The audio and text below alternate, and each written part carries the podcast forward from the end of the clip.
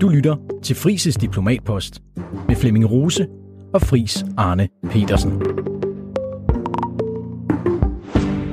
Goddag, mit navn er Flemming Rose. Jeg har været på Fris Diplomatpost, hvor Danmarks mest skarvede diplomat gennem de seneste årtier, Fris Arne Petersen, guider os gennem de storpolitiske toger og deler ud af sin viden om, hvordan man skal forstå det, der sker ude i den store verden. Fris, velkommen til. Mange tak.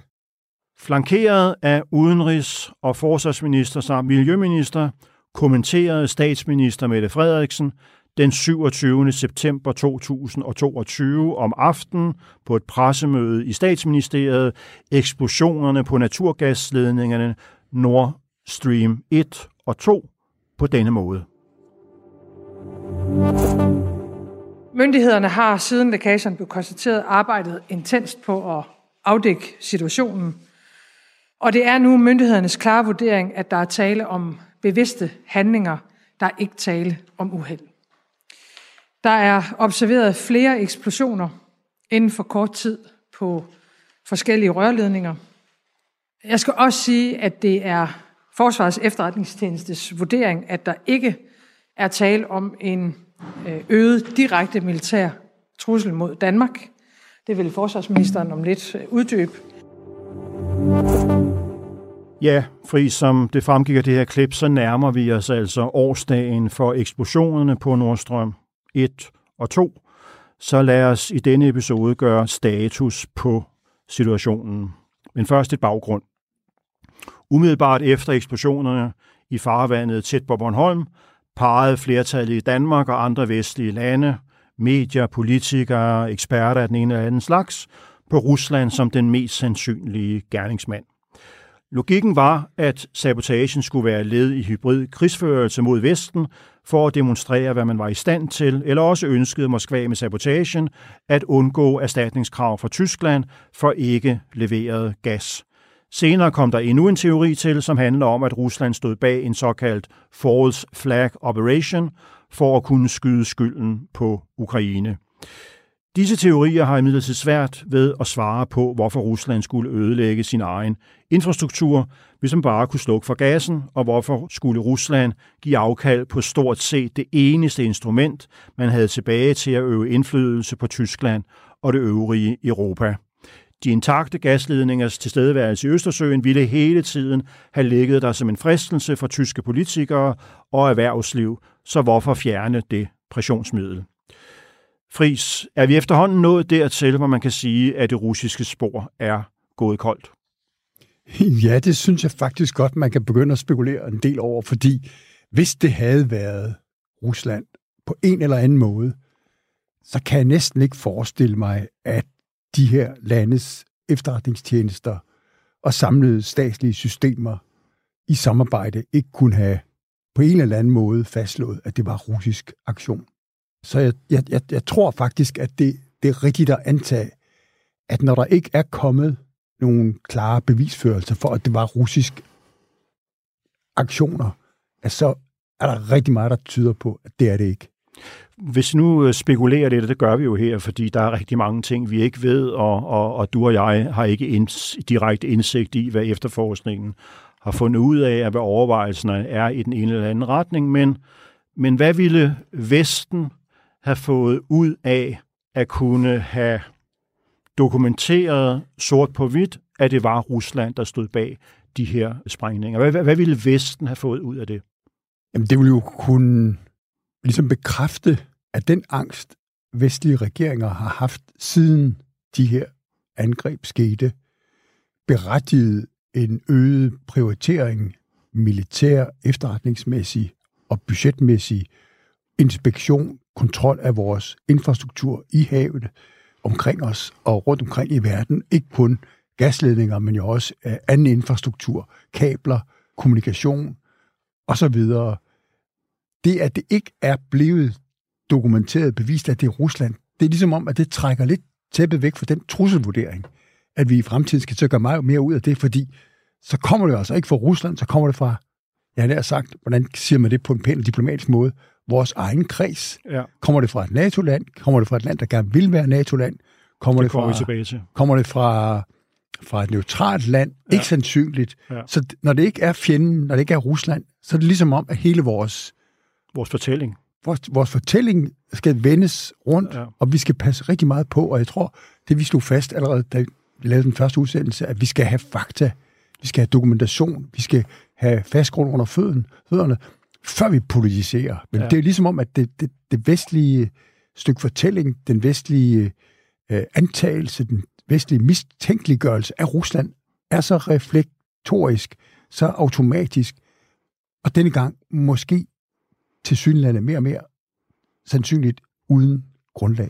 Samme dag som den her pressekonference fandt sted i statsministeriet, der præsenterede Mette Frederiksen jo også en ny rapport, som blev udarbejdet under ledelse af din gamle kollega i Udenrigsministeriet, Michael Silmer Jons, om øh, Danmarks udenrigs- og sikkerhedspolitiske situation. Der kan jeg huske, at Mette Frederiksen var snublende tæt på at sige, at øh, pilen pegede på øh, Rusland.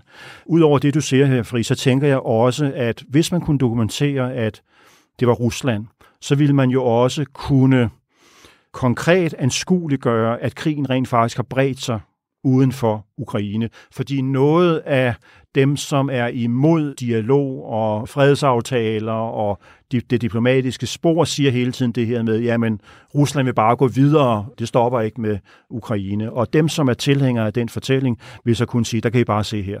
Det er hybrid øh, krigsførelse overalt, og det handler ikke kun om Ukraine, det handler om hele Europa. Er du øh, øh, enig i det? Ja, og jeg synes, man skal slå først fast, at det var rigtig godt, at vores statsminister flankeret, som du beskriver det, af vores daværende forsvarsminister Morten Bødskov, vores udenrigsminister, vores energiminister Dan Jørgensen, ikke drager forhastede konklusioner og politiserer, fordi hun ikke har et faktuelt korrekt grundlag. Hun meget, hun var meget tæt du- på det. Men hun gør det jo ikke, og det Nej. synes jeg virkelig, hun skal have ros for. Ja. Ja. Det er været vigtigt, at vi gør det, fordi den anden del af det, det er jo lige præcis det, du spørger om, og det, du kigger ind i, fordi vi har jo haft i befolkninger, med god grund, synes jeg egentlig, fordi Rusland har lavet mange ting, der kunne gøre, at man forventede, at Rusland kunne finde på sådan noget. Men lige præcis her gav det bare ikke mening, og vi har ikke fået dokumentationen og beviserne, og heller ikke det sidste år, næsten et helt år. Så derfor, Rusland har til synlande ikke angrebet vores tyske, europæiske, russiske uh, infrastruktur Mm. på den her anarkistiske, kaotiske måde for at skabe skræk Øh, og redsel og hybrid krigsførelse. Så vi skal, vi skal hele tiden huske på at, at yde altså virkeligheden retfærdighed. Vi må, ikke, vi må ikke begynde at bygge skrækfortællinger eller konspirationsteorier op, som ikke vi kan dokumentere, fordi så er vi på vej ud i et meget farligt spor.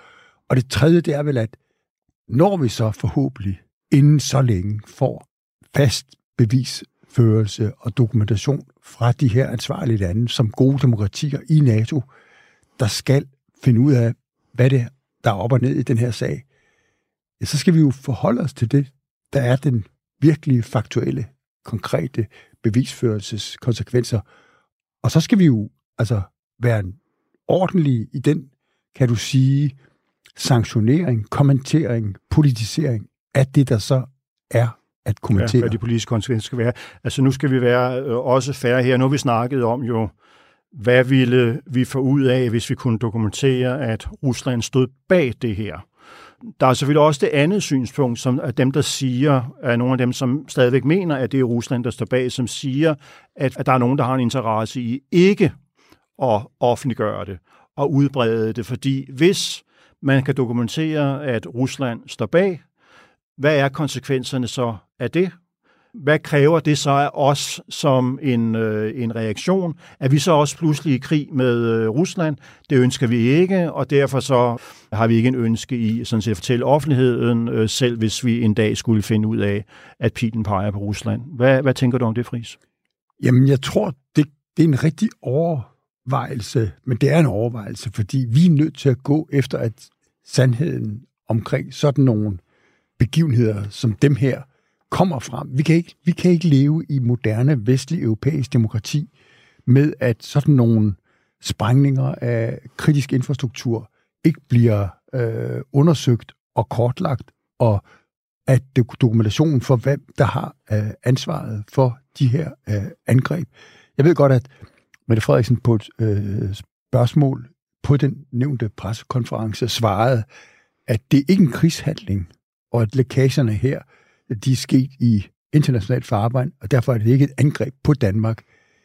Men de fleste mennesker vil alligevel nok opfatte det, at nogen har sprængt hul så mange steder på Nord Stream 2 gasledningerne, altså gastransport fra Rusland til Tyskland til Europa, som et angreb på central og vigtig kritisk infrastruktur, og at det er en ny, det er en ny grænse, der er overskrevet. Og derfor vil de fleste mennesker, naturligvis, og det hører også hjemme i udenrigspolitikken, kræve en, en korrekt, proportional, afmålt sanktionering og kommentering af det, der er sket. Sådan så vi, altså, vi får fabrikkerne på, sat på plads. Og det skal vi. Vi kan ikke lade sådan noget her altså, passere forbi, eller bare have nogle overvejelser, som du siger, vi vil jo ikke ret gerne være i krig med Rusland. Hvis Rusland ville krig med os, så er jeg ret sikker på, at så gik vi ikke rundt og havde nogle usikre overvejelser. Så vidste vi godt, at Rusland var i krig med os. Tak fordi du lyttede med på det her uddrag af Frises Diplomatpost.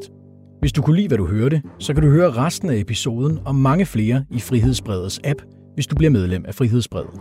Som en lille bonus får du her en rabatkode, der giver dig den første måned til halv pris. Du skal bare bruge koden DIPLOMAT, når du opretter dig på frihedsbredet.dk.